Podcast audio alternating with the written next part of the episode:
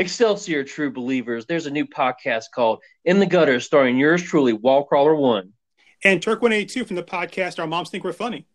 In the Gutters will explore all of comicdom from the depths of the Atlantean oceans all the way to the up, up, and aways of the expanses of the multiverses.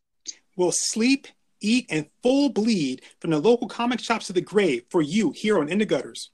Please join us for our premiere podcast found on Apple Podcasts, Google Podcasts, Anchor FM, Spotify, and Castbox. Also, expect X Men in Claremont. Lots of X Men in Claremont.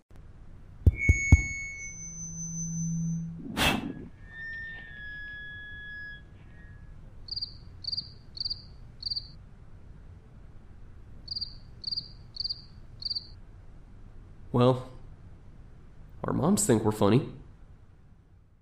Hey, it's I'm I'm Mr. Dandy. and I'm Mr. Joy. Welcome to Bubblegum Crisis. Ah, yeah.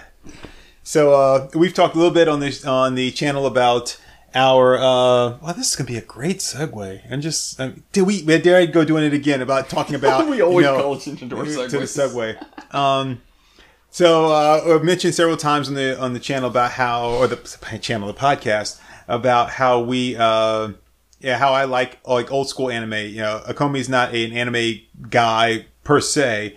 Um, not to mean he doesn't enjoy certain anime or a few of them, but uh, but he's not a uh, an anime guy per se. And I like old school anime. Um, and one of the old school animes that I like is Bubblegum Crisis. I like the old style of the, the animation too.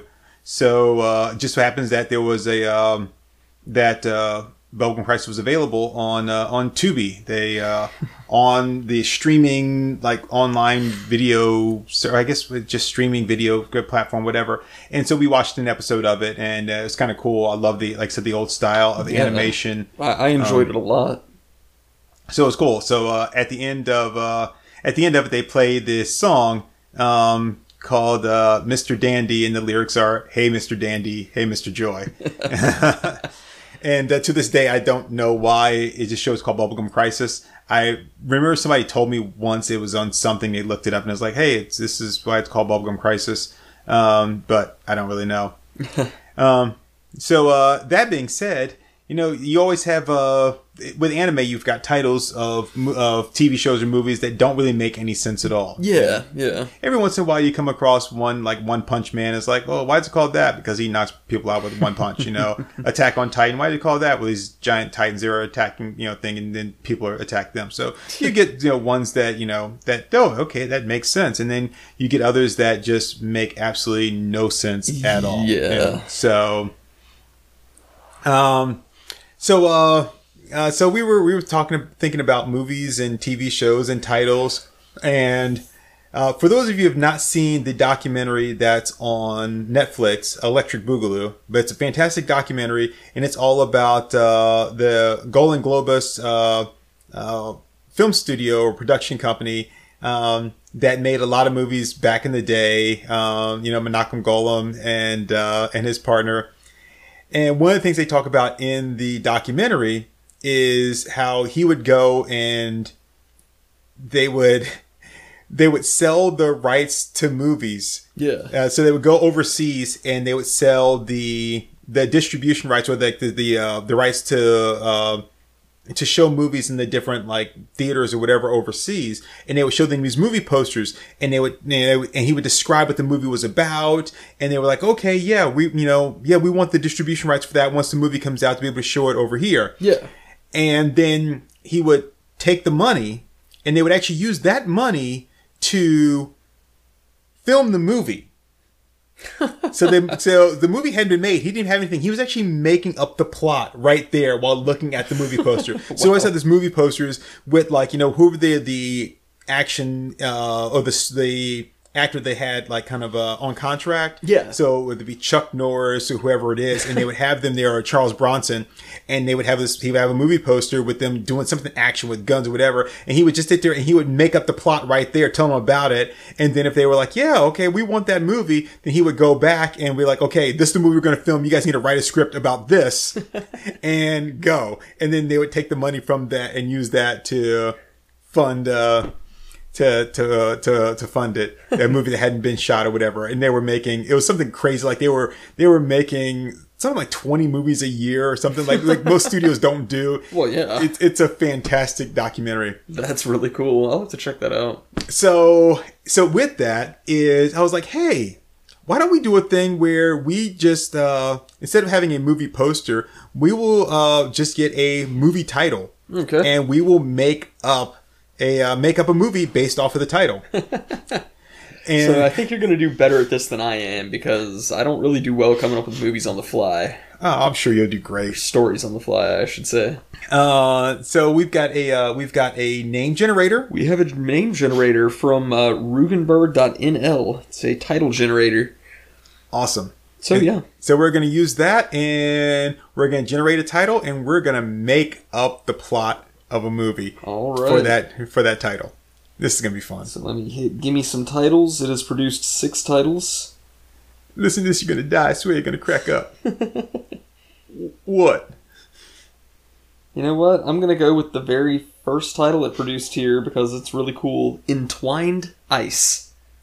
Entwined ice. Yes. Wow, that's a tough one. Yeah. Right. Entwined ice. Um. Okay, uh, so uh, Entwined Ice is a spy thriller set in the uh, during the Cold War, and it's about uh, it's about two spies. Uh, one is a uh, one is an, an American spy that's working in Europe and uh, in in like uh, the in England, and the other is a Russian spy that is also working in England. And the two of them, uh, and they they they both uh, they they know each other are spies, even though they pretend like they don't. Right. Um, and uh, and while secretly trying to like get information from the other one to do their job, but they end up falling in love and um, and they they they fall in love and uh, and then they their word gets back to their to their handlers that uh, that they have to kill the other person. The handlers, of course, don't know that they that they're in love or or that um, yeah, I'll even say that they're married. You know, so they don't know that they're in love and that they're married. They've kept all that a secret, and so now they've both been you know, hired to kill the other person and uh, and that's what they have to do. But they don't want to, and they're trying to find a way to not do it, um, but also like protect the one. So the American spy is trying to protect the uh, the his say he's he's that he's because you always have the, the Russian is always going to be the woman because you should you know that whole hot Russian chick Oh, right? totally, yeah. um so he's not killing her and so he's instead protecting her from the other American agents that are trying to kill her. And so she's doing the same thing with the Russian agents that are trying to kill him. While not revealing to the other person that they've been um that they've been targeted to be killed by the by the opposing government Okay. and then that is the plot of Entwined Ice. I like it. Okay. So, um, if you just hit this, uh, give me some t- uh, titles buttons here, I'll let you pick one of the six for me. Excelente. Yeah. Holy shit! Can that font be any smaller? I need, uh, I've just been zooming in. Okay. Okay. Give me some titles. Okay. Wow, these are good. Right? Um, I am gonna go with Fire of Obsession. Fire of Obsession. Okay. So, Fire of Obsession, predictably enough, would be a stalker movie. Ooh. So, uh, you know, it's uh, it's about a, a a bunch of high school juniors who uh, you know, you, you've got that one like that one really quiet student who nobody like pays much attention to or, or gives a lot of thought to. Um, Turk 182. J- just like that uh, that like really frail quiet guy with like the glasses who wears like the long black coat the guy that people would eventually suspect would be a school shooter but uh, Oh, not- the, the Shy Boys. he, he opens the movie by saying, "I've been rejected over three thousand times, one thousand times in person, two thousand times online." No, no, no, no. Um, no, more, more like, uh, m- more like the lead guy from like Cruel Intentions, but without the sex appeal.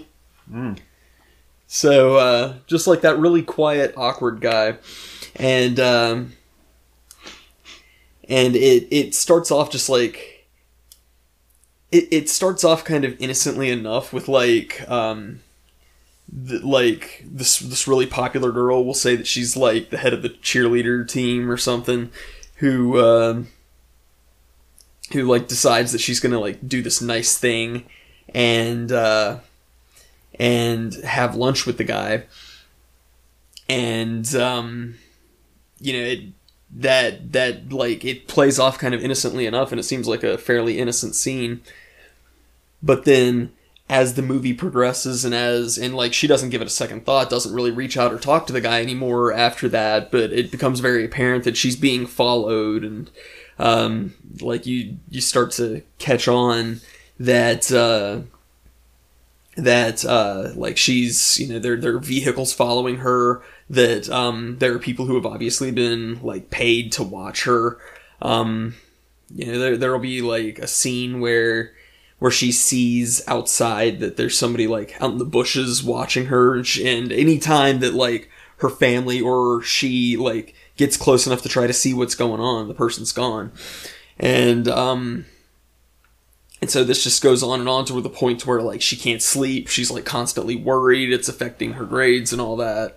And um and so like she asks her boyfriend to like confront this nerdy guy because I mean you know I, I, Wait, wait, she goes out. Uh, she like, goes out to lunch with him if she's got a boyfriend. yeah, Or yeah, just to be nice, Yeah, right? she's just being nice. Okay. Yeah.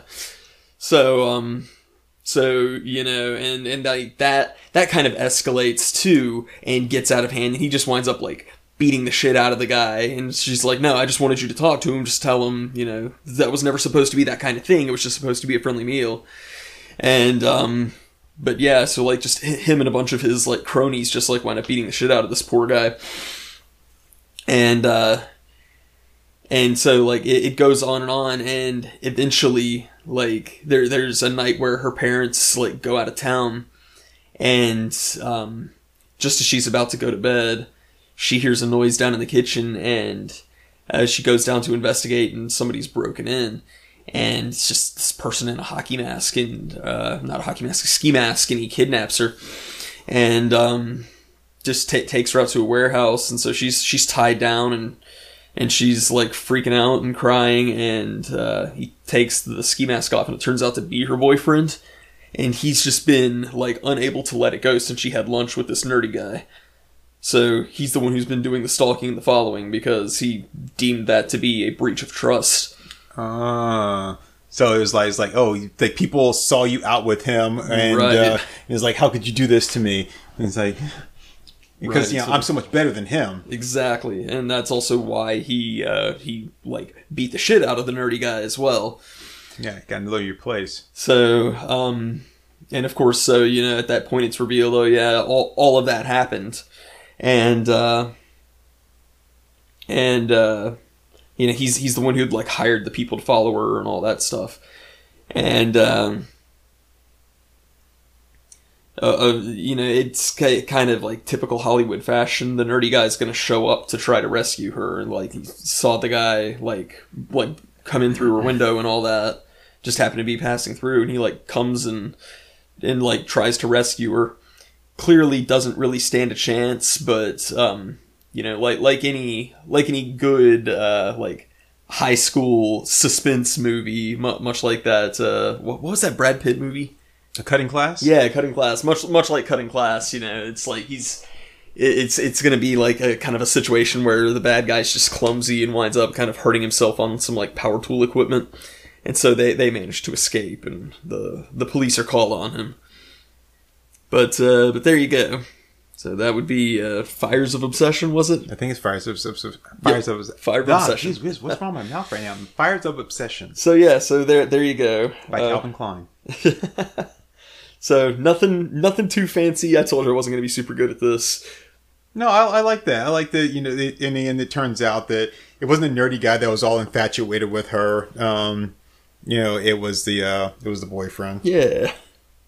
And I assume you're going to add some touches in there too, where where like even when like when she's like uh, when they get close to like finding um like looking and seeing who's following her, like the the cars and stuff disappear, but then you do see like the nerdy guy like walking away or something Yeah. because he's been following the boyfriend, Right, But it always looks like he's the one that's doing it. Yeah, just like and, and he's so like shy and awkward that anytime she does confront him on it, he's just like he's too backwards to even really say anything to her.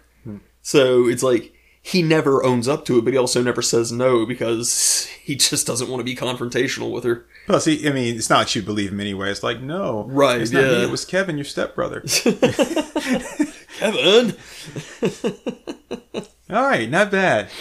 all Uh, where are we at? Uh, where are we? I know we're, we're so early. Uh, 15 minutes, so we could do like a couple more uh, plots piece here.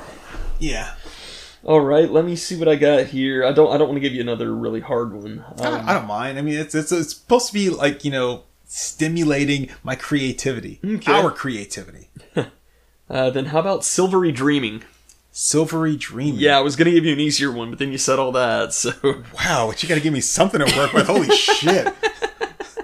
Silvery dreaming. Um. Okay. Um. Silvery dreaming is actually based off of a Nicholas Sparks novel. Uh, that works. so. That's like shockingly well.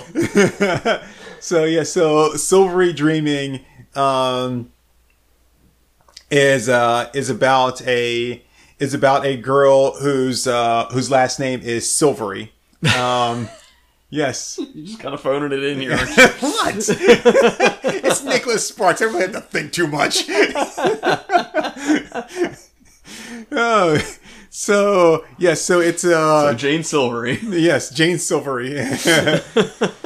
so yeah, it's about this girl, this this girl named um, named Silvery, and um and she's got a lot of stuff going on in her life. Um, she's like, you know 23 she's um, kind of had to drop out of college to move back and, and well she's taken she had to drop out of college but she's um, to move back home to take care of of her her mom after her father died um yeah because they've been together for so long and like she's like the last of the kids you know uh like she's like the, the youngest of the three kids so the other ones are older and they've got families and they've kind of moved on. So none of them can actually move back to take care of of mom or help help her. Because you know she's she's she's older. She's like in her 60s or whatever. Um and so she's kind of dropped out of college, supposedly temporarily, so that um, you know, so that uh, she can take care of her and then either maybe enroll in the local college which she doesn't want to do, um, or you know, just kind of drop out and then go back in. Of course, since this is a you know a uh, something she's doing like a hardship she's got to do. You know, the, Right. the university is letting her do it, but they're like, oh, but you've got to be back by this time, or else you know we're not going to hold your credits, or you know they're like this semester you'll have to repeat the whole thing, and you know you have to pay for it all over again, that kind of stuff. Right. So, because you know it's universities now, they really want his money, um, and maybe you get an education too, but yeah, pay us first. Um, so she goes back to to take care of her mom, and uh, and she's like every like everything is is so much harder now. Taking care of her mom is harder. There's all these different things that are going on, and you know she ends up uh, kind of getting together with her like high school boyfriend who stayed in town, and he's kind of made it like a little bit of a of a life for himself, but he's nothing big. He didn't go to college, you know. He went sh- straight from like graduation into the workforce, and he like like now he's he's he's uh uh works as an automobile mechanic, and he's taken over his his father's um his father's uh shop, and so you know he repairs cars. He does a decent living and all that, but then you know things are things are getting really kind of uh rough for uh what's her name? Jane Silvery or whatever. Um and uh and and she keeps she's she keeps having these these dreams. And like in these dreams uh like her like her life is is like she'll have like a bad day or she'll like have a dream about about the uh, like the day or the week or everything is really great and then like the next day she realizes it was just a dream and things are are like harder than they like in the dream it's like oh everything went right and now it's like everything's going wrong Right. um and then you start to see that where like like there's there's this kind of like like a something's going on it's like kind of confusing to her and and she's having problems like relating and and then you realize that uh that she's actually in a coma.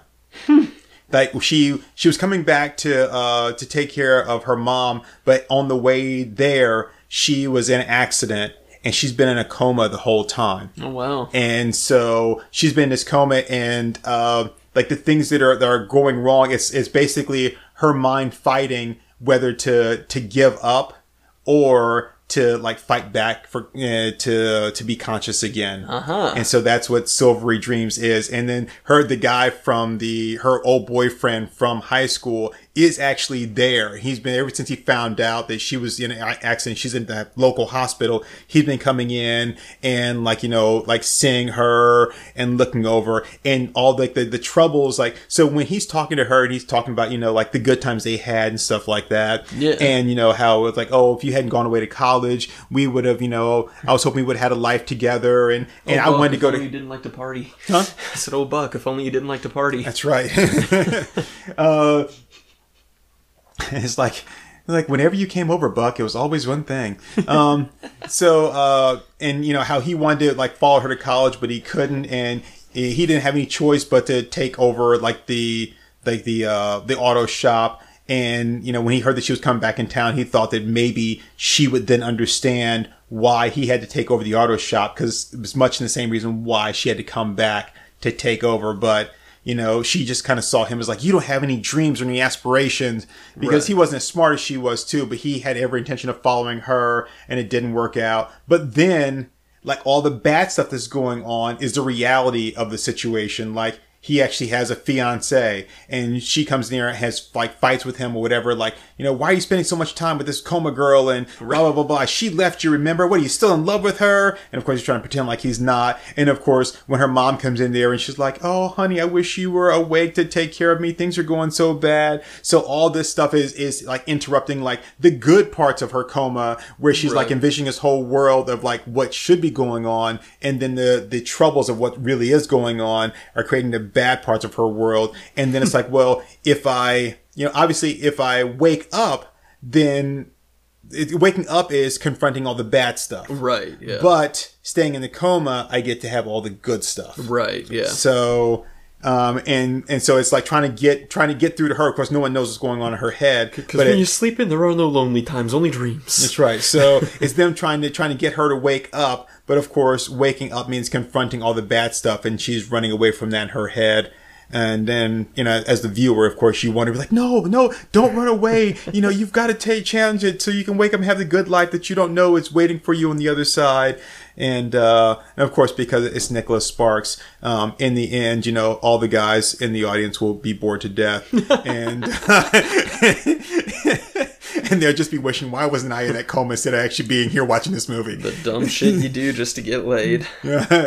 so, uh, and, and of course, yeah, in the end, she will, like, it, it'll look like she's giving up and they're going to pull the plug on her, but then she fights through. She's like, no, I've got to confront this. I've got to confront everything. And, and then she, she goes through and then wakes up and then everything's great and they get to be together and she takes care of her mom and stuff and, in the end, and that's Silvery Dreams. That's beautiful. Thank you. I actually, I actually cried a little bit in my pants.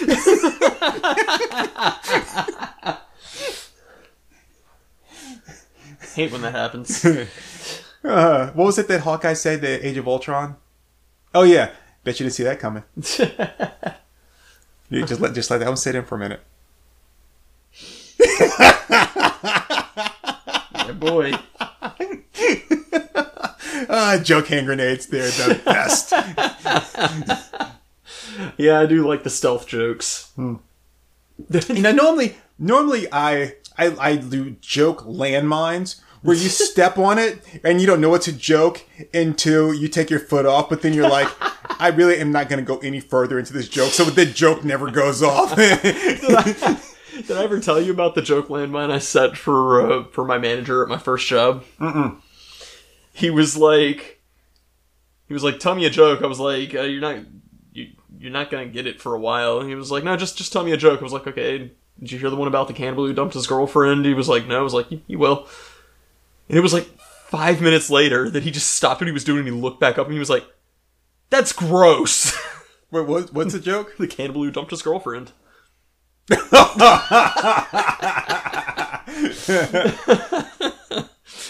All right. Um, So you know, you know what? When you started that off, I thought you were going to go a different way.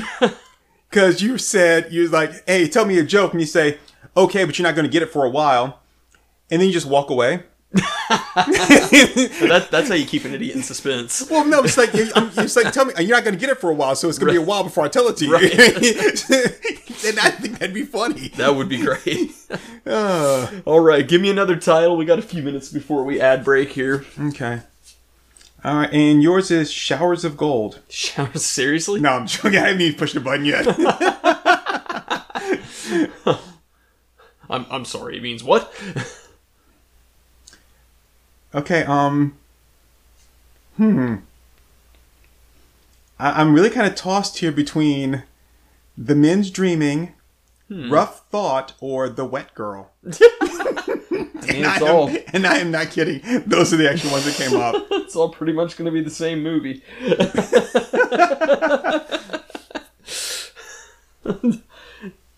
Yeah, those are the uh, alternate titles. In I'm, I'm actually gonna I'm gonna spin again. All right. Because uh, the other ones are something of winter, and that's just like uh, the dreams of the truth. I'm like, we just kind of did a dream thing. Yeah. And then years in the destiny, which doesn't really give me much. Years in the destiny. It's kind of like uh, uh, like that the Steely Dan song, you know, reeling in the years. Mmm. Smooth girls. I like that one. okay. No, that's that's not what you're getting. Ooh, here we go. Door in the boy. Door in the Boy. Door in the boy.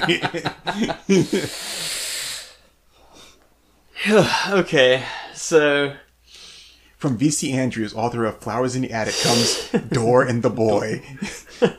Billy, open your door for me, son. Um, so Door and the Boy, um, actually, uh, it was it was actually uh, from the early 2000s. It was an attempt to kind of capitalize on the success of Ultraviolet and those like highly stylized movies where it's like all style, no substance. It's like, well, hey, as long as we have a lot of like really cool colors and lights and uh, Oh, so Michael Bay film. yeah, well, I mean, Michael Bay is more just like explosions and stuff. Okay. I mean, Ul- Ultraviolet, I would say, you know, like the, the main appeal there is that you've got, you know, Milla Jovovich, or however you say her name. God, it's late. I'm half asleep. And, uh, you know, you've got like all that like white and like neon purple aesthetic.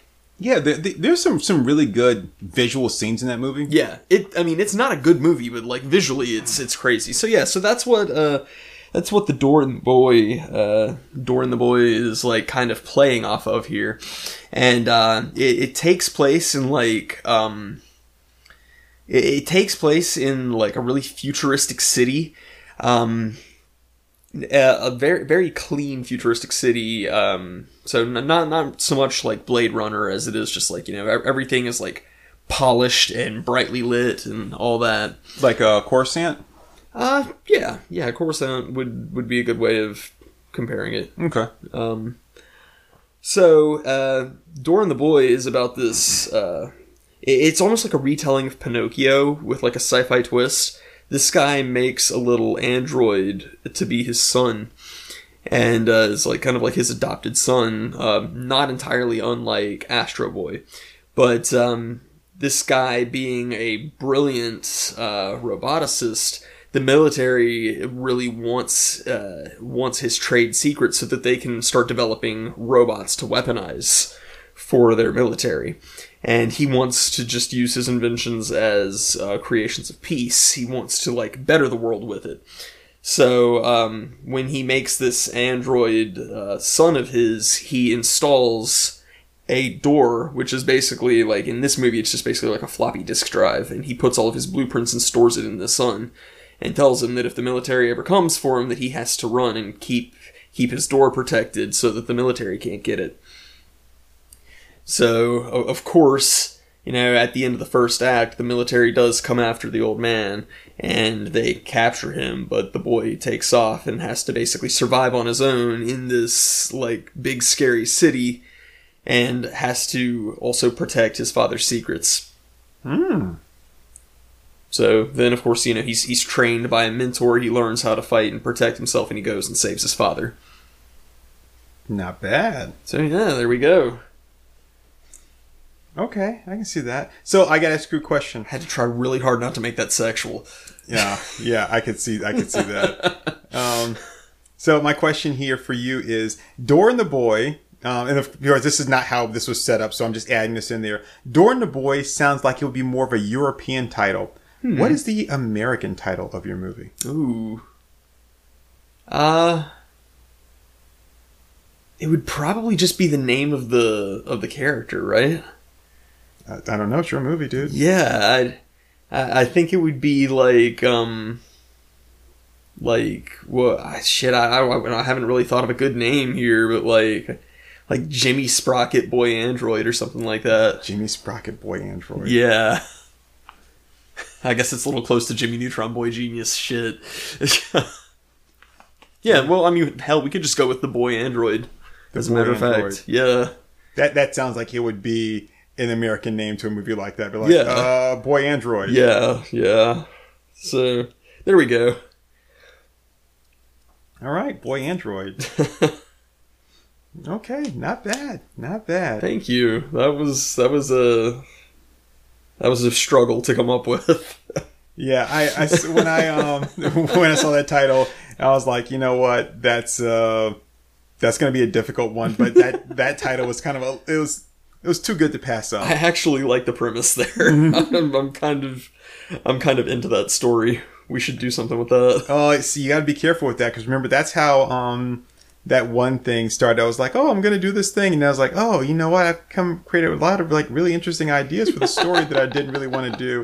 I just kind of made up, and now shit. Uh, Yeah, it's a slippery slope, but I don't know. I actually really like that whole premise. It feels more like it would be an anime than anything, but uh, I, I do like the premise. all right. Anyway, but yeah, so uh, so this this is fun, but we are gonna take a quick ad break. Yep, So uh, kind of have to. yeah, I mean it's it's the law. Yeah, we we've got to we've got to keep the uh, keep the power on and uh, keep the God, God and uh, keep the uh, the uh, air conditioning going because you know podcasting is some hot sweaty work, especially the way we do it. Steamy, steamy, hot, sweaty work. That's right. It's- I mean, the way we podcast, we just create steaming piles of work all over the place. I just, I just open the door and the boy, and we get work everywhere. oh God, yes. Get hatred on my face. God, so much hatred on my face. oh, by the way, I'm so sorry for scaring you earlier when I was showing you how to drive my car with my mind. Um,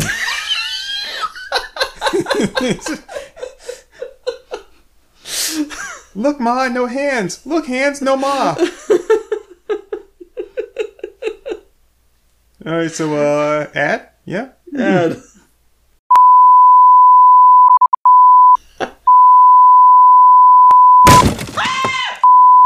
so we're back, everybody. I hope I remember to cut all that out. if you don't, I will.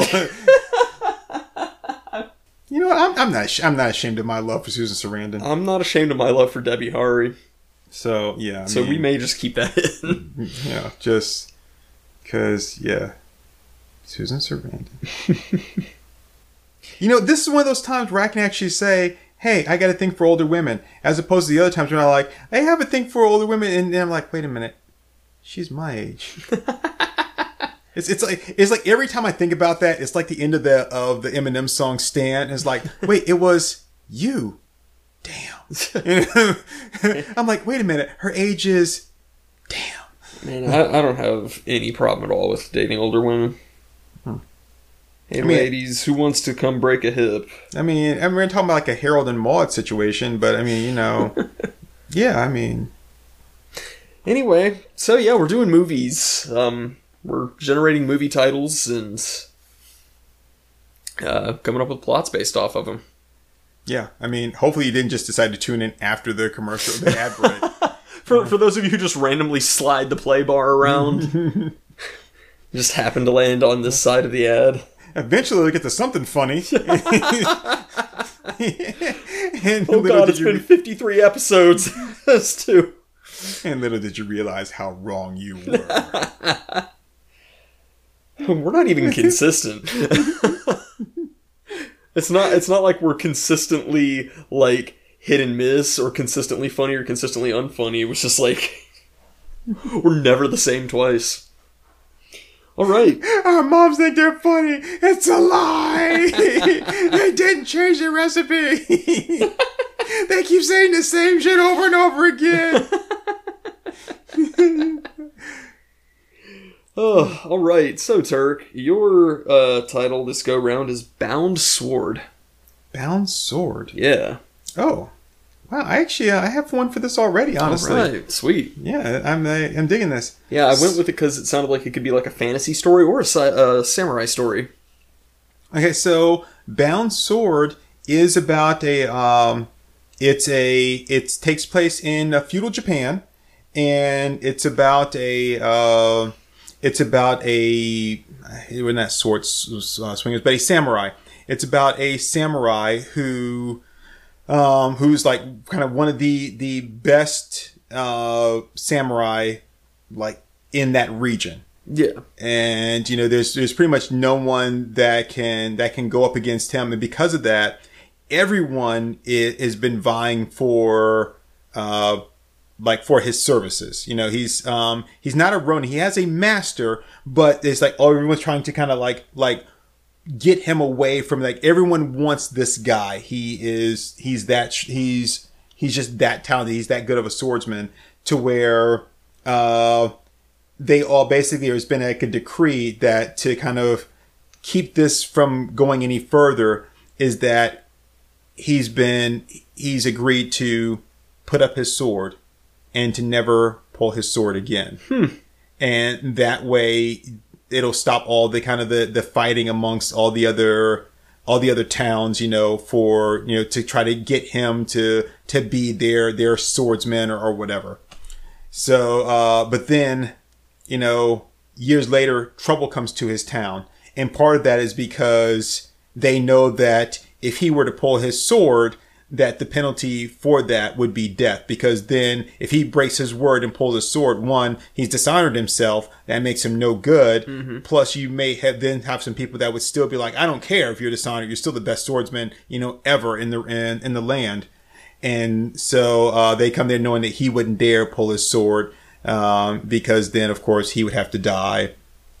Uh, and and and uh, so they go and they start attacking the town, and uh, and so he has to protect the town, but uh, but obviously he can't draw his sword, and at first he wants to he tries to get help. He's like look our town is being attacked. Remember i can't protect them because i swore not to. And then he realizes that um, that there's a or it comes to attention that there's a plot basically to try to get him to break his word so that he can be killed because there's people that are that wanting that Yeah. and uh, and so no one is going to protect their town Eh, so it's either your town gets destroyed or you'll have to defend them by breaking your word and so he still he decides he's going to protect his town and will do it the best way he can without drawing his sword if he can help it Nice.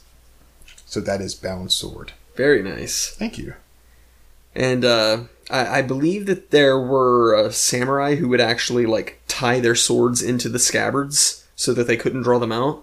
Huh. So that would actually work with that, because then he is actually literally binding his sword. So that that's pretty cool. I like that. thank you thank you Yeah, i enjoyed making that up very nice. all right so i believe it is your turn It is. Wow me with a title. I will do my best All right, um, let's see here. Oh, here's a good one. The Serpent of the Teacher. The Serpent of the Teacher. Okay. Uh, that is actually going to be a mystery story. Ooh. Uh, you know, my first thought was uh, some kind of like fantasy or like like wizard school type scenario. That's what I was thinking. But uh, but no, I, I want this to be a uh, a mystery story with uh, with the detectives. So um, it's uh, it's gonna take place in the 40s. You know, not good old 1940s detective style. It's Oh, kind of a. Sam Spade type character. And he will be examining a murder that takes place at a college. Okay. and uh, so it and turns out that one of the professors there at the college was murdered.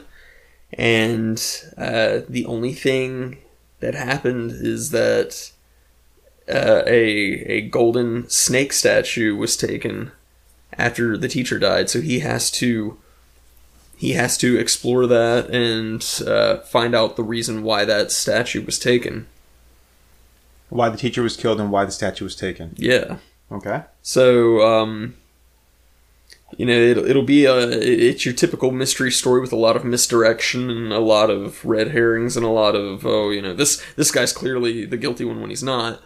But then, uh, eventually he will come to find out that there are certain faculty members in the school who are part of a, uh, of an ancient cult who, um, wanted to use the serpent statue in a ritual to, uh, to awaken their god. So, of course, you know, being being the heroic detective, he eventually puts the kibosh on that and manages to stop them. But uh, but yeah, so not not not my uh, not my most expansive plot, but you know that would- that would be the gist. Okay. All right, so that would be the plot of The Serpent of the Teacher. Yeah. Okay, not bad. All right, I can see that. So de- definitely not my best, but yeah, no, I- I think it's a serviceable plot. And uh, so you don't really see a lot of like a a lot of cult mystery type movies set in like you know like the the nineteen uh, was it nineteen thirties or forties 40s, the yeah. forties like kind of pulp era Yeah. with they, those kind of detectives. You know, I mean, that's my favorite uh, time period of detective story. Is like you've, you've got those guys who like it's just after World War II, or you have those guys who couldn't serve in the war because they'd like sustained injuries or something. And it's just like it's those big burly like square jawed guys who wear the trench coats and the fedoras, and like I love that aesthetic. What you need to see is uh, there's two movies, um, and I say I got to think of what they are. Uh, um, you know, I've got IMDb open right now, so I'm gonna pull up um, Dennis Hopper because I, I uh, actually one of them I think I have um, in my my watch queue on Amazon, um, and I know it's, it's probably one of the things that's gonna hit me before I even see the the, the name of the movie. Um, but it's uh crap. I keep it keeps once keeps popping out my head. It's like Once Upon, but that's not what it's called. It's not Once Upon a something. It's um, God, it's it's from the mid to late nineties. Um, but the first there are two movies. The same character. The first one has uh, Dennis Hopper in it, and the second one has I think Fred Ward Okay. plays the plays the character. Um, and uh, I'm getting closer here. Sure. So And I'll I'll just keep running my mouth while you're while you're finishing your look there. Oh, okay. okay, so the first one is called Witch Hunt, Okay. and Dennis Hopper's character is a guy by the name of H. Philip Lovecraft. You're kidding. I am not kidding. uh, it's actually, I mean, I'm not gonna say it's the best movie ever because it's been a while since I've seen it, and it wasn't. It was a um, uh, made for HBO movie, but um, and this is why I'm bringing this up. I'm just gonna read the description here from uh, IMDb. Detective Philip Lovecraft lives in Los Angeles in the 1950s when an ambitious senator is holding hearings on magic. Magic's the new influence in Tinseltown. Lovecraft is unique in that he is the only one who refuses to use magic in his work. Shortly after he is hired, he finds his client, Kim Hudson, accused of murder of her husband, a film executive. Philip uses the talents of a local witch, uh, Kropotkin, to explain what's happening, only to see her accused of the murder and sentenced to be burned at the stake, reminiscent of Roger Rabbit without the toons. So actually, Witch Hunt is the second one. um, I was thinking that that was the first one, but no, Witch Hunt is the second one. The uh, first one, I got to pull it up here because I got to pull it up by the character. Um, uh, Cast a Deadly Spell. There it is. So Cast a Deadly Spell was the first one, and that's the one that has uh, Fred Ward in the lead. And um, and so I'm just gonna read Cast a Deadly Spell here. Here. So this one, I saying this one is the one that's actually on um, on Amazon. Um, but in 1948 Los Angeles, everyone uses magic except hard-boiled private detective H. Philip Lovecraft, who refuses for personal reasons. Lovecraft is hired by a mysterious rich man to recover a stolen book, the Necronomicon. Investigating, he finds that the book holds the key to releasing, uh, to a key to taking over the world by magical means, releasing the old ones. so they're not bad. They're actually kind of cool. Um, That sounds really cool, actually. yeah, I, I dug them uh, when I saw them. So, uh, Cast a Deadly Spell is on uh, Amazon Prime.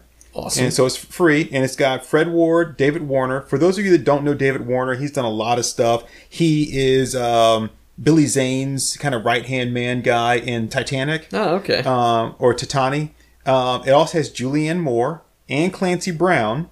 I mean, so yeah, that's kind of awesome right there. It it is funny that you brought up uh, like the or that these movies like kind of bring up Lovecraft because that's what I was gonna say is that like you know you do see like mystery stories with like in Lovecraft that um that kind of bring about cults and you kind of see that in some Sherlock Holmes stories that there are like these secret societies and cults and stuff.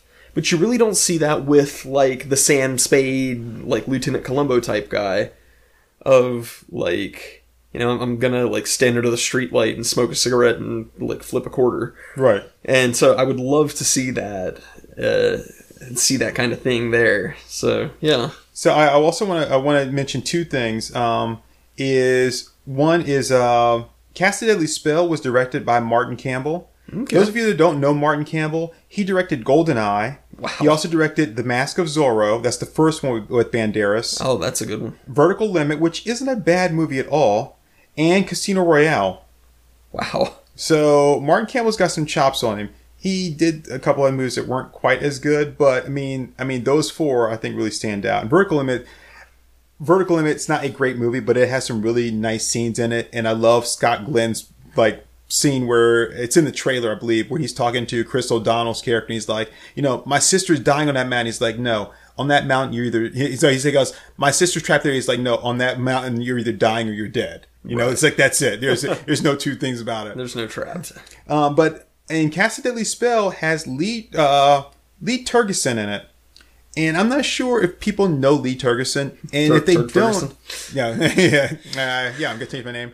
But if you don't know Lee Tergesen, I'm only gonna mention him because there's a lot of character actors out there, and you know those people they just kind of skip right over them for the big names and stuff, and you know like some some you know people that are like really good actors like um, I love Paul Giamatti. Yeah. Paul Giamatti is one of my favorite actors.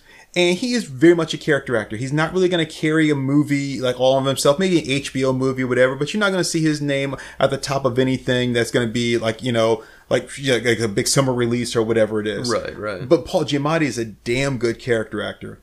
Even like Amazing Spider-Man 2. Like his, still haven't seen that I am the Rhino. That's like my favorite part in that movie. He's like the shit. Um, but he's fantastic. Uh, so you know people like that, but then you've got people like Lee Tergesen here who are really good and are very versatile.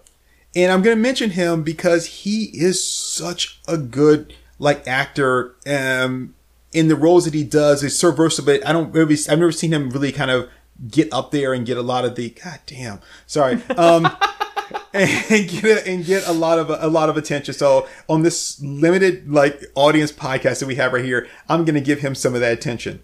so um, uh, he's been he's recently in the um the Watchmen TV series that was on HBO. Awesome. Um, but a lot of you may remember him. And I'm, I'm gonna I want to make sure I get his name right, so I'm going through here on IMDb. Um, uh, a lot of you may remember him from uh, Point Break. the original Point Break, the good Point Break, with Keanu Reeves and uh, and Patrick Swayze, and he played. Um, shit, I'm trying. I don't want to mess up his name here because he had a he had a kind of a more of a girly name.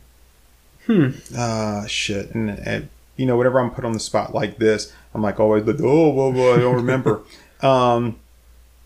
Uh shit, because it what keeps popping my name my head is the other the other character he played is the name. Anyway, in Point Break he played Rosie. Now, if you guys don't remember Point Break or remember uh, that well, Rosie was the guy that that Patrick Swayze's uh, Bodhi was like like everyone else surfed, Rosie didn't surf. He sat on the beach, he watched their stuff, and then in the end when everything's going down, he's like, look, he's like uh he's like uh, she's not with me, she's with Rosie. He's like, and Rosie, he's like, he's a single, he's like a single-minded guy. He's got a one-track mind. You tell him to do something, and he does it, and doesn't let anything stand in his way. Right, You know, right. and that's the character that he played and he comes across as this not really a psychopath but he's this guy that you know like you said you tell him to do something he does it so if you tell him to do a job that's a you know a job quote unquote he does that job Right. and he embodies that character very well so the other thing that lee Tergesen did was he plays terry in wayne's world Oh wow. Terry's the long-haired guy that's sitting there. He's the one that operates the camera. Yeah. When he's like, he's like, um, he's like, what you didn't say, like, uh, when he's the one where they're doing these things, like, you know, three, two, and he does, you know, like he's he's also one that's sitting there. He's like, I love you, man. He's like, I love you too. It's like, no, no, no, you understand. I love you, man. he was also in uh, in Oz, the TV series Oz, the uh, the HBO series Oz. Okay. And for those of you who have seen Oz, well, one some people called Oz a male soap opera, which I guess you kind of see it. But he was the lawyer that that was sent to Oz that ended up being raped by J.K. Simmons, like a Aryan like Brotherhood guy, all the time, and eventually ends up fighting back and stuff. But um, but yeah, like so he played that role too. He also played the role of Chet in the Weird Science TV series. so he played Chet. I mean, the guy is really, really good and he's very versatile and you see him do all this stuff and you hardly ever see him kind of like, like, like I said, most people don't know his name and, but he's really good. And you've seen him in a ton of shit and you don't really realize that he's, he can go from one kind of character type to the other. And of course, that's an actor's job, Right. but he's really good at going from one kind of character type to the other and uh and, and really selling that role and and I, I like Lee Tergesen a lot. I mean, I've seen him in quite a few movies. Even just kind of flipping through here, I was like, yep, yep, yep, yep, yep. um, and then uh, let's see. Most recently, he was in. Uh, and I just saw it here, but uh, most recently he was in another movie where it's like, okay, there he goes again, playing a really good, you know, character actor. And it's kind of awesome. Uh, like, so I just wanted to mention him because I saw his name there. I'm like, yeah, I gotta want to give a shout out to him because the guy's a damn good actor. I don't know what he's like in person. He could be a complete dick. I'm not saying he is. I'm just saying I don't know. He could be, but he's a damn good actor, and he he does a really good job of playing multiple characters and really embodying those roles. And you know, like, in things that you've seen him a hundred times and just probably don't even recognize you've seen him. Yeah. So yeah, just a little shout out to him for for those roles there. Um, yeah. yeah. So anyway, um, Cast a Deadly Spell and um, Witch Hunt are both really good pulp character um, stories set in uh, in this case the 40s and 50s Yeah. with magic. Yeah. I and like it. Witch Hunt actually tells you why he refuses to use magic. Oh, cool. there's a really cool scene um and it's in the trailer i think for it where the guy has um that one hollywood guy he uh, he has some people over for like a party and um and he brings like a kind of a girl out to you know for the guy to be the guy's entertainment and uh, he's like what do you think of her? And he's like oh he says she's cute but you know like her her breasts aren't big enough and then he just kind of thinks the next to her like they get bigger you know it's like looks like you know it's but it, the whole thing is like you know using magic in hollywood these people are kind of doing whatever they want Right, without right. any rules anyways it's it's it's uh it's pretty cool i'm not gonna say it's the best movie ever it's been a while since i've seen it you know sometimes you see a movie you're like this movie's so awesome you go back and watch it like oh i wish i watched it before i recommended it but these are kind of cool you got fred ward you got dennis uh dennis hopper you know like how could you go wrong Oh yeah, I like Dennis Hopper a lot. Yep. All right. Well, you ready for your uh, last movie? Um where we at we might want to take one more ad break before we do uh our do another movie Oh, well, you know what? We're actually at 55 minutes, so we could just call this an episode. No, I want to do one more. please, call me. Please, can we do one more? Okay, but if we're only doing one movie each, I don't know if we can really justify another ad break. I can justify an ad break. I can I can take up an ad break in like every two minutes if I wanted to. Shit, We're trying to make some money here, damn it! That makes editing so much worse. But okay, Come one, on, I mean, one more ad break. I mean, shit. You think I was like making this stuff up for fun? This isn't fun for me. I'm trying to get some money here. like cash rules everything around me, Ninja. All right, ad break, Thank you. and we're back. Oh, you better listen to that fucking ad too. They know when you're happy. listening. Those those guys are like Santa Claus. They know when you're listening, know when you're awake, and it's because Google's spying on you and selling all your all your data. All right, you ready for your last movie now? Mm-hmm. All right, you've got the touch of the alien. Uh, do I have the power of the alien too? Uh, if you want it, that could be the sequel. Because you know, after all is said and done, you never walk, you never run. You're a winner. Yeah, that's what Christian says. God damn it! I hate you. I hate you. oh, You got the touch. don't you? Don't you do it? you got the power. Uh, you know the sad thing is, is I don't think I could sing any better. you would almost have to sing better. I don't think I could. Um, I would, I would, I would sing like a, I, I sing like a rec, like a vinyl recording of an eight track. Uh, all right, All right, so the touch of the alien. the touch of the alien. Um, okay, so uh, the touch of the alien is a um, is uh, it's a you ever you know you are you familiar with Pearl Jam? A little bit, not not super. I've got their entire discography. I just haven't listened through it yet. Well, there's a song by Pearl Jam um, called uh, "Dissident," um, and "Dissident" is a is a really kind of cool song. It's actually a sad song, but "Dissident" is about a um, excuse me, "Dissident" is about a, a dissident that is on the run and asks this woman for help, and she takes him in. She's hiding him, but then like she gets so afraid of you know getting caught and what will happen if she gets caught, like kind of like uh uh, kind of hiding away this dissident that she eventually ends up turning him in. Yeah, And then, of course, he gets taken away by the police and military, or whatever, and of course, killed being a, a dissident.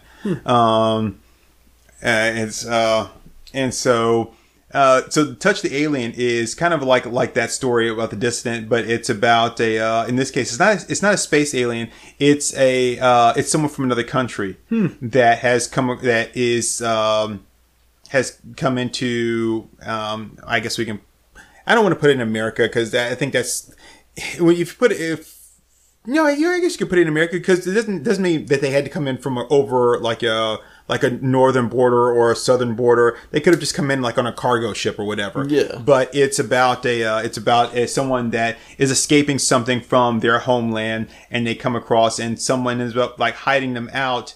Um, you know because like they they're uh, they think that they're doing the right thing because they're like, oh, you you poor person, um, and uh, and they they kind of hide them out for a little while, and then they kind of start to get scared, and uh, and the the the alien, uh, you know, kind of kind of runs away.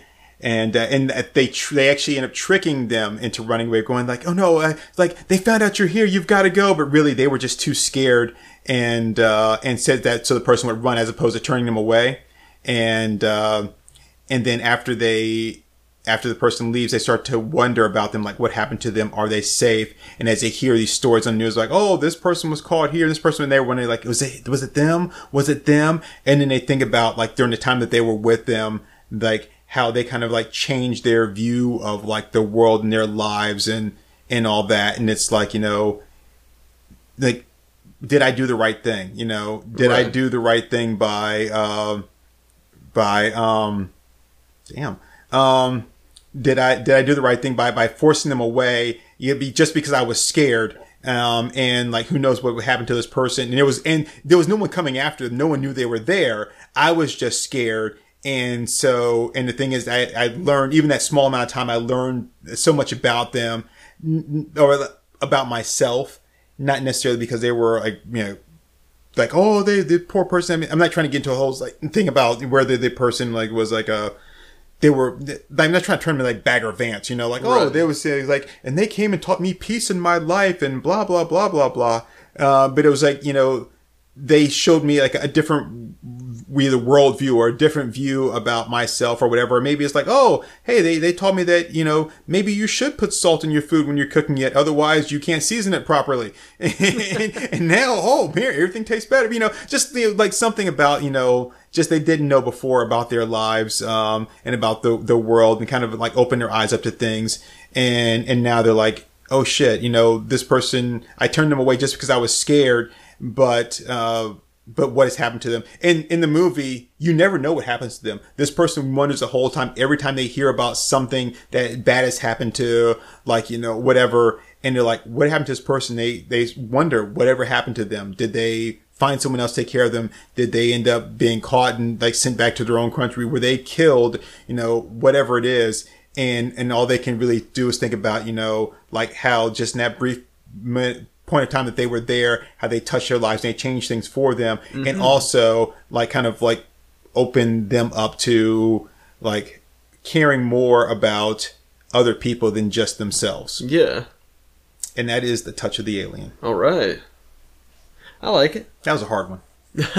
because I didn't want to do the sci-fi thing, so I want to do something different. I kind of figured you would go with sci-fi. Yeah, and the bad thing was like when I'm like going with something different, I'm like, oh, I'm not trying to get in this whole political thing, like, oh, you know, aliens or whatever. But I just wanted to like uh like go something different, and that's really the only way I could take it Yeah, that works. without being ET or Starman or aliens.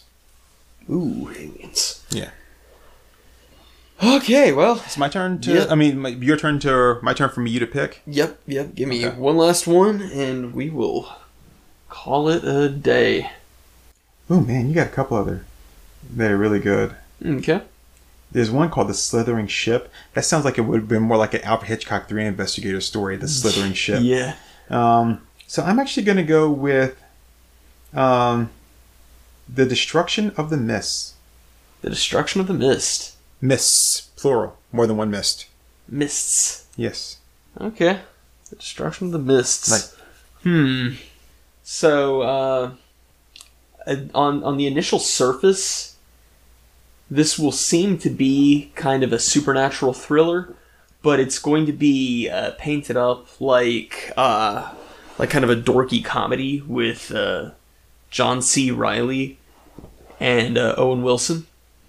And so, like, they're kind of these um, bumbling investigators who are like uh, bumbling paranormal investigators who are trying to like get everything under control. So you'll see at the beginning of the movie that there are these mists that are basically like these little traveling pockets that uh, serve as dimensional portals that allow like ghosts and monsters in. And so you do have paranormal investigators who are like trying to destroy these mists, which is basically shutting down these portals, and they're trying to return the monsters back to their main dimension. And um, of course, you have like, it, it, in a similar vein to the other guys, you have uh, just the like these two bumblers who like fuck up everything they do. And um, so that would that's where you get uh, John C. Reilly and Owen Wilson coming in as this team, and um, like you you have this moment where like they they manage to recover a really important artifact that's going to be integral to like destroying all of these mists and removing them from the earth. And then of course they like they like trip and shatter it and that just makes everything worse. So now everybody's having to work twice as hard to try to quell this. But then uh but then Owen Wilson and John C. Reilly like start to see like a common thread and see who the evil spirit is who started orchestrating this to begin with and they know if they can stop him then they can just shut down all of the mists all at the same time and uh you know be, being the bumbling incompetence that they are none of the other paranormal investigators want to help them or want to listen to what they have to say so they have to do it on their own Oh. So almost like Zoolander with paranormal investigators uh yeah and no Ben Stiller. Yeah, some some elements of Zoolander, some elements of uh, the other guys, and of course some elements of Stephen King's The Mist. Oh, very nice. So yeah, Okay, I, I dig that. So when you when you started it off with, I was I was like, huh, because yeah, as you were, as you started off, I was like, I was like, ah, I, I had a, kind of an idea in my head too, uh, with like these like two angels that work for God. Oh, okay. And when God is like helping make the planet, he like he makes this new weather event, and then they accidentally delete it. And, and it's it's called the mist. And they accidentally delete it, and then they're like, "Oh crap, we've got to make it back," but they don't know what to do. and so, so it's all just a gray haze. right. So what we what we have is what we called mist is not exactly what was originally intended. And what's great is that that would still work with John C. Reilly and Owen Wilson. right. What did you do? What did you do? Why why'd you delete it? I think it was. I think it was like it was like this. soon. Horrible idea. God's gonna be back any minute. So then they, they have to fake it. They, they have to, so whenever he's, he's like, you know what? I think it's time to make it mist over here. It's like, oh, we'll, we'll take care of that. And, you have to, have to pretend to make it mist. Wow. I mean, I, tr- I tried to put it back together, man, but I, I didn't really know what to do. I just made everything all blurry. It's like uh, it, it had lightning in it, right? And uh, and, and hail, maybe maybe some hail. Uh, and it's like he said it was something new, something you never seen before. Well, I don't know. Is uh, What, what if you I just take this cloud and move it down to the ground? no, that's a horrible idea. no, God's gonna be. He's just resting one day. We gotta get this fixed. Well, yeah, it's okay if we don't get it right. He'll, forgive us, right? Like, I like it. Your idea is so much better than mine. no, yours is cool too. With them being bubbling, your paranormal investigators. I like that because I can see them like in, like not really like being able to like stop the ghost or whatever, or, like get rid of them, and and then like sometimes just walking away, right? like uh. Yeah, you just have to live with him.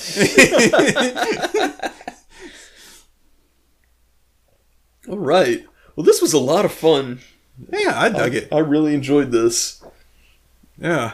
So uh yeah, maybe in the future we'll do maybe we can find a better a better generator. Yeah, I'll Uh, be not, keeping. not that that one was bad, but like some of the titles, it mean we try to avoid like anime titles, and they all end up coming out being like anime titles. yeah. Um, but uh, yeah, we'll find see if we can find a better generator and come back and do this again. Well, this other one that we rejected using just produced the title uh, Oedipus Centipede International. Oedipus Centipede International. So that's really not bad. I like that one. Um, basically, that's a reboot of uh, the Human Centipede, um, but only the the guy only uses uh, it's it's a group of guys that get together, but they only use their moms. and their I, their thing is like, remember Hands Across America? Well, it's going to be Human Centipede across America, or I guess across the world. Oh, here's Schindler's Conjuring. Actually, no, you know, I, I guess I guess they would use their dads because that way their dads wouldn't be there, and they could then like all ravage their moms. They can just bone their moms. Right, right. Yeah, so Oedipus, uh, was it? Oedipus Centipede International. International. Oedipus Centipede International. Yeah, so that's what it is. It's it's a it's a reboot of the Human Centipede, where where all these guys that have Oedipal complex that want to fuck their moms, like lure their dads in and have them turn into the Human Centipede. I like it a lot. It had Schindler's Conjuring. It has a beautiful fiction requiem directed by Spike Lee. what? Yeah. Is the same directed by Spike Lee? Yeah, Or it does. Wow. It sometimes it gives like a director or star to attach to it. So this is the the generator that we didn't use. Oh, okay. Texas Chainsaw Assassin 2 Electric Boogaloo starring Leonardo DiCaprio.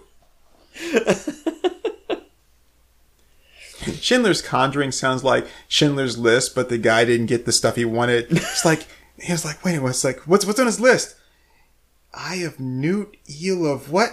No, I think you got the wrong list. And he comes back, is like, um, yeah, we uh we kind of lost your list there. So I guess I'll just help the Jews then. I mean, might as well, right? Uh, it's like I was gonna try like do this like w- wicked spell or whatever, but oh well. All right. Well, hey everybody, thanks for giving us a listen. Hope you had as much fun with this as we did.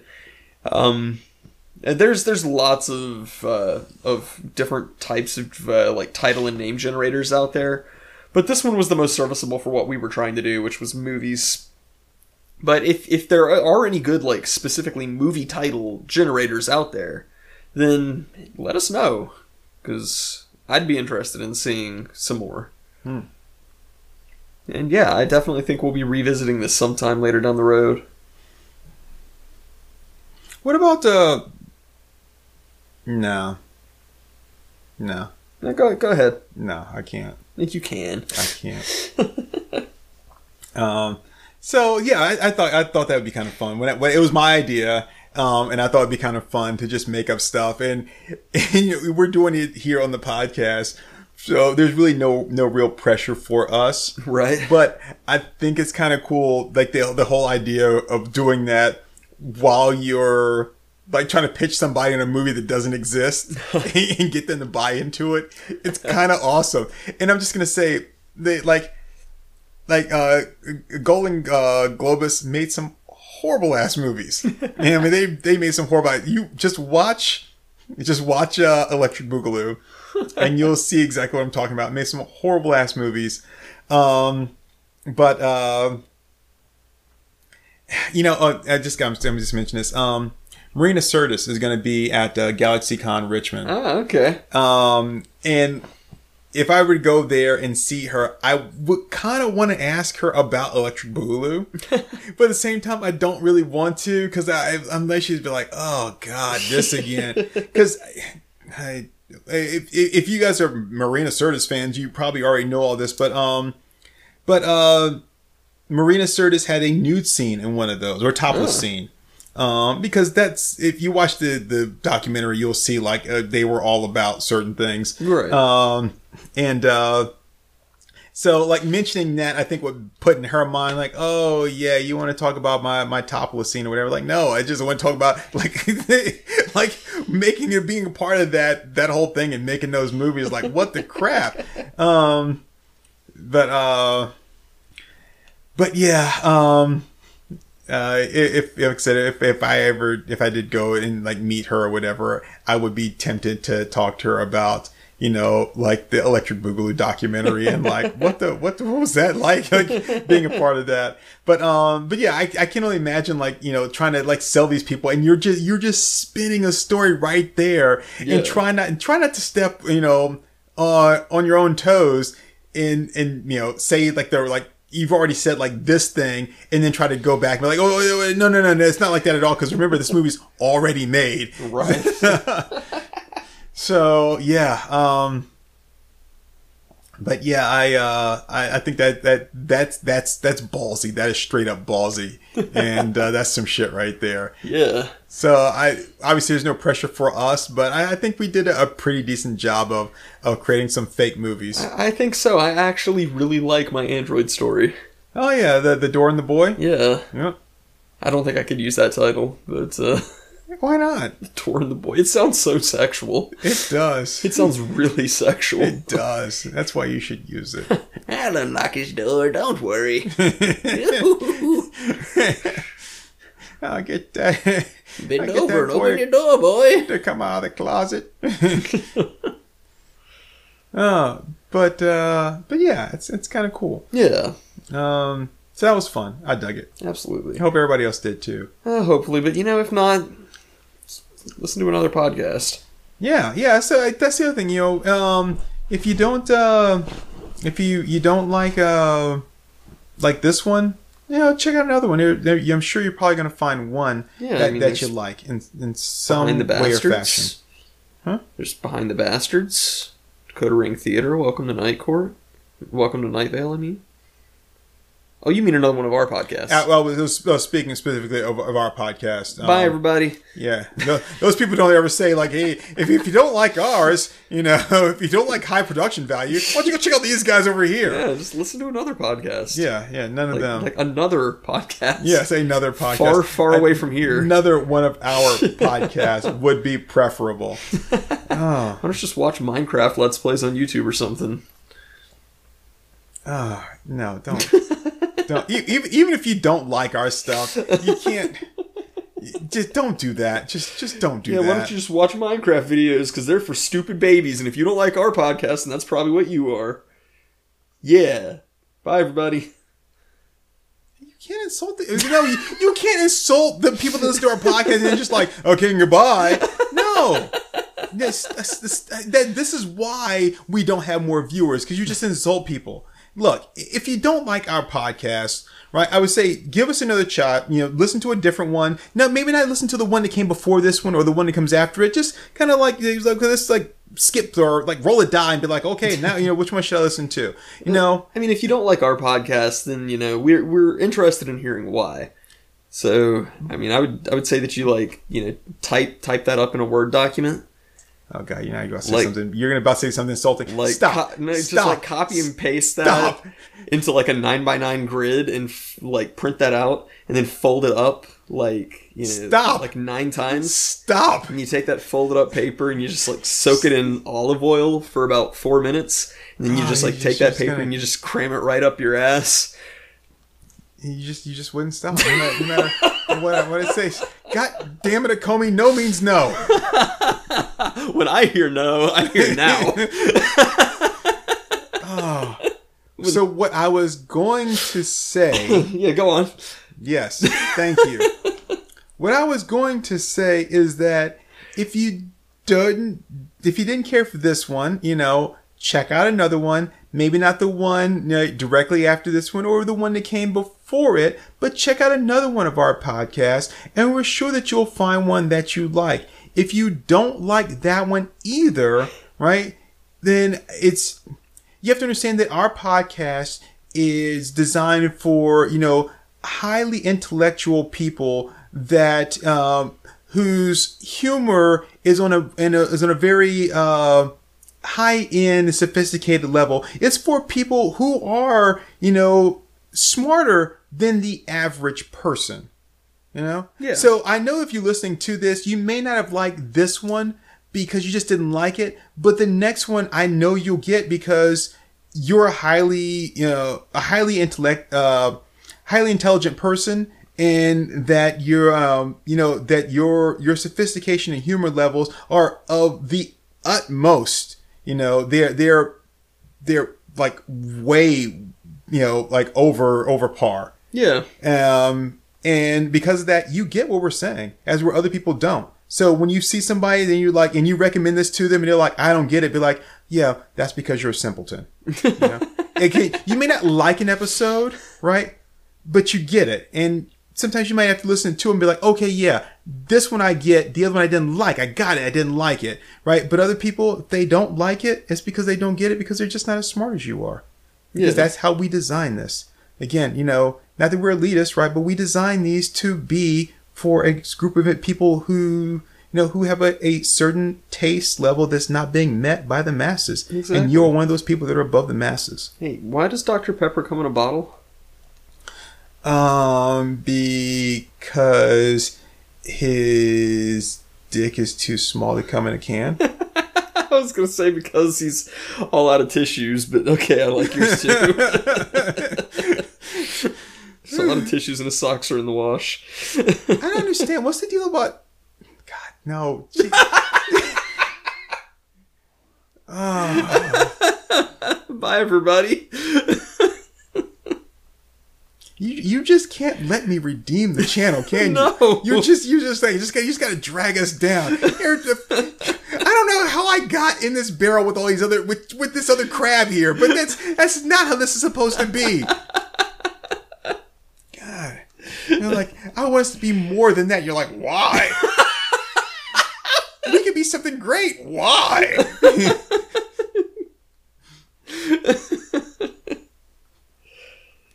It's funny, Eddie. oh. you, you, you don't have any any closing statements?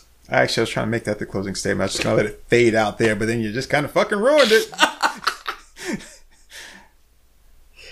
Bye, everybody.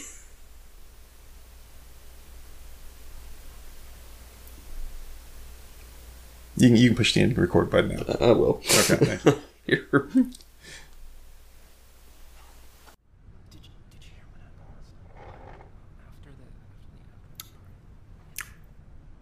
Right, there, folks. That was Our Moms Think We're Funny. let's uh, let's give him a hand.